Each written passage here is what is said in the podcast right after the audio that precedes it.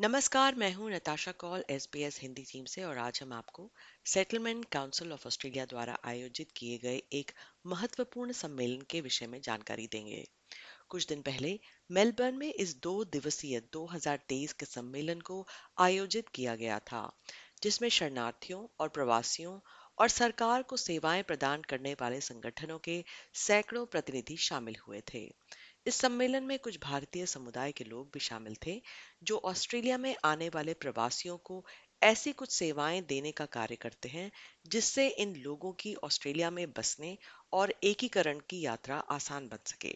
Settlement council of Australia की सहाना सहगल हमें बताती हैं। सेटलमेंट काउंसिल ऑफ़ ऑस्ट्रेलिया जो माइग्रेंट्स और रेफ्यूजीज ऑस्ट्रेलिया आते हैं जिस भी माध्यम से आते हैं स्किल माइग्रेंट्स होते हैं या ह्यूमैनिटेरियन टेंशंस होते हैं जो रेफ्यूजीज असाइलम सीकर्स होते हैं तो अक्रॉस ऑस्ट्रेलिया बहुत सारे ऑर्गेनाइजेशन हैं जो सेटलमेंट प्रोवाइडर्स सर्विस प्रोवाइडर्स होते हैं जो इन न्यू एंट्रेंस को स्पेशली ह्यूमैनिटेरियन एंट्रेंस और असाइलम सीकर्स को सपोर्ट um, देते हैं ट्रांजेक्शन सपोर्ट देते हैं पहले तीन या पाँच साल ताकि उनको बेसिक नीड से लेके बैंकिंग हो गया स्कूल्स हो गए जॉब्स हो गए, घर मिलना बेसिक चीज़ों में उनको हेल्प करता है और फिर जो सेटलमेंट काउंसिल है वो इन सारे ऑर्गेनाइजेशंस को एक नेशनल प्लेटफॉर्म पे रिप्रेजेंट करता है और उनके बिहाफ पे गवर्नमेंट से एडवोकेट करता है।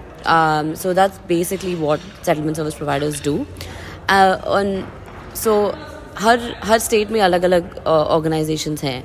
बट ये कॉन्फ्रेंस जो है दिस इज़ एन अपॉर्चुनिटी ये एक माध्यम है कि ये सारे जो लोग हैं uh, वो एक साथ आ सकें और आइडिया शेयर कर सके बेस्ट प्रैक्टिस शेयर कर सके और जो सेटलमेंट सेक्टर की जो पावर है वो फील कर सकें. बिकॉज़ जो लॉट ऑफ़ ऑस्ट्रेलियंस नहीं जानते हैं कि सेटलमेंट सेक्टर भी कुछ होता है और it's not it's not like construction industry या कॉम्स हो गया. It's not like that but there is but इनमें से बहुत सारे लोग जो हैं they are the backbone they बहुत सारे फैमिलीज़ को हेल्प करते हैं. And so basically that's what this conference does and because of covid हमने बहुत साल से भी were able to organise a conference but अब after covid we're able to organise और इस साल we are very grateful to see that we had 430 चार सौ तीस attendees across the two days with about eighty speakers मेरा नाम शर्मिली नगर सेकर है। Uh, I'm here representing two organizations Lead Professional Development and Lead Connect.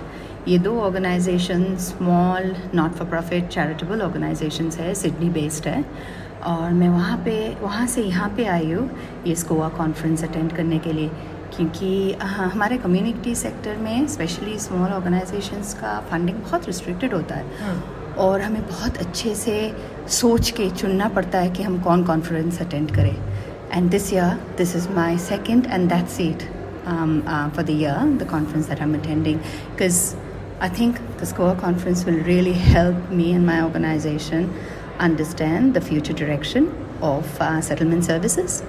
Um, क्योंकि हमारा जो रोल है लीड का we are into advocacy और हमें पता है कि फर्स्ट फाइव ईयर्स में सेटलमेंट सर्विसेज लगता है सेटलर्स को बट आफ्टर फाइव ईयर्स बहुत ज़्यादा रिक्वायरमेंट होता है। क्योंकि पहले पाँच सालों में लोग तो फोकस करते हैं अपने फैमिली को कैसे ये ट्रांजिशन के थ्रू लेके जाए हाँ। वो सपोर्ट तो उसके लिए सपोर्ट चाहिए। But then the next ways is how you look in to your own personal development and growth your employment how how you can strengthen what you already bring from the home country वो सारी चीज़ करने के लिए we have to continue the services beyond the first five years and I think this conference यही वही कोशिश कर रहे हैं कि हमारा वो मैसेज जाए। नमस्कार, मेरा नाम समीरा है। मैं जीलोंग से हूँ रीजनल विक्टोरिया को रिप्रेजेंट कर रही हूँ। मैं बहुत क्लोजली काम करती हूँ रेफ्यूजों के साथ। मैं हर दिन उनका स्ट्रगल्स देखती रहती हूँ, वो चैलेंजेस एक्सपीरियंस करती रहती हूँ। और मैं ये भी जानती हूँ कि वो रीजनल एरिया में जब सेटल करने आएँगे वो कितना मुश्किल होता है उनके लिए। बिकॉज़ वो सिटी में नहीं रहते मेट्रोपॉलिटन में रहते कॉस्ट इफ़ेक्टिव बिल्कुल नहीं रहता रीजनल एरिया में। तो मुझे ये सारे इश्यूज़ और जो उनकी नीड्स होते हैं उनको एनालाइज करना बहुत अच्छा लगता है। तो मैं हर जगह काउंसिल्स मैं नौ काउंसिल्स के साथ काम करती रहती हूँ इन रीजनल एरिया तो मैं उस नॉन नाइन काउंसिल्स को मैं ये एडवोकेट करती रहती हूँ कि कितना इम्पोर्टेंट है टू हेल्प माइग्रेंट्स और रेफ्यूजीज़ को सपोर्ट करना और उनके, उनको सपोर्ट करने के लिए इनको क्या चाहिए तो मैं वो एनालाइज करती रहती हूँ. मैं सिस्टमिक एनालिसिस बोलते हैं उसको. मैं वो एट अ हायर लेवल में एडवोकेट करती रहती हूँ to ministers local M councillors mayors और जो भी सर्विस प्रोवाइडर्स होते हैं उनके बीच में जो सर्विस गैप्स है वो सबको भी मैं आइडेंटिफाई um, करके और उनको सपोर्ट करती रहती हूँ। तो समीरा रीजनल एरियाज़ में माइग्रेंट्स की क्या कठिनाइयाँ हैं जो बहुत सारी कठिनाई है। आप आप पूछेंगे तो एक दो मैं तो बोल नहीं सकती। स्पेशली जो होते हैं ना हाउसिंग क्राइसिस तो बहुत ज़्यादा ही है आजकल तो। बिकॉज़ आप यहाँ पे 600 से 400 से 300 से 400 तक आप रेंट पे करते हो पर वीक वहाँ पे 500 से स्टार्ट होता है। और जहाँ पे जो रेफ्यूजीज़ आके रहते हैं, जिस सबब में वो रहते हैं, वो इतना अच्छा सबब नहीं है। तो जीलोंग एक सेटलमेंट रीजन है। उस रीजन में आप जब आओगे, एक सबब है जिसमें उन लोगों को सेटल कर दिया जाता है। बिकॉज़ उनकी कलर उनकी कंट्री और वो रेफ्यूजीज होते हैं, उनको ऐसे नॉर्मल नाइबरहुड में रहने नहीं देते या कोई घर नहीं रहता।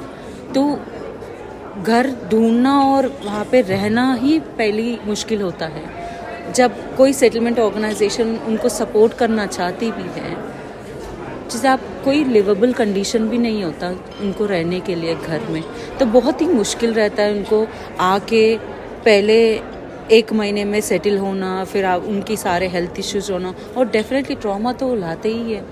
तो छोटा छोटा मोटा ट्रोमा ट्रॉमा तो नहीं रहता, वो जिस कंट्री से आ रहे हैं, जितनी मुश्किलें वो फेस करके आ रहे हैं, वो तो इतना इजी नहीं होता। और ये लोग, एक, दो लोग ऐसा, जैसे स्किल्ड और स्टूडेंट्स आते हैं, वैसे तो नहीं आते, वो पूरा फैमिली को लेके आते एक फैमिली जो छः सात लोग आते हैं, वो दो बेडरूम में और इतना आ, मतलब कंडीशनल वाला घर बिल्कुल नहीं रहता। तो उस घर में रहता है वो मेजर चैलेंज है। उसके बाद तो सारे आते ही रहते हैं कि एम्प्लॉयमेंट तो मेजर ही है।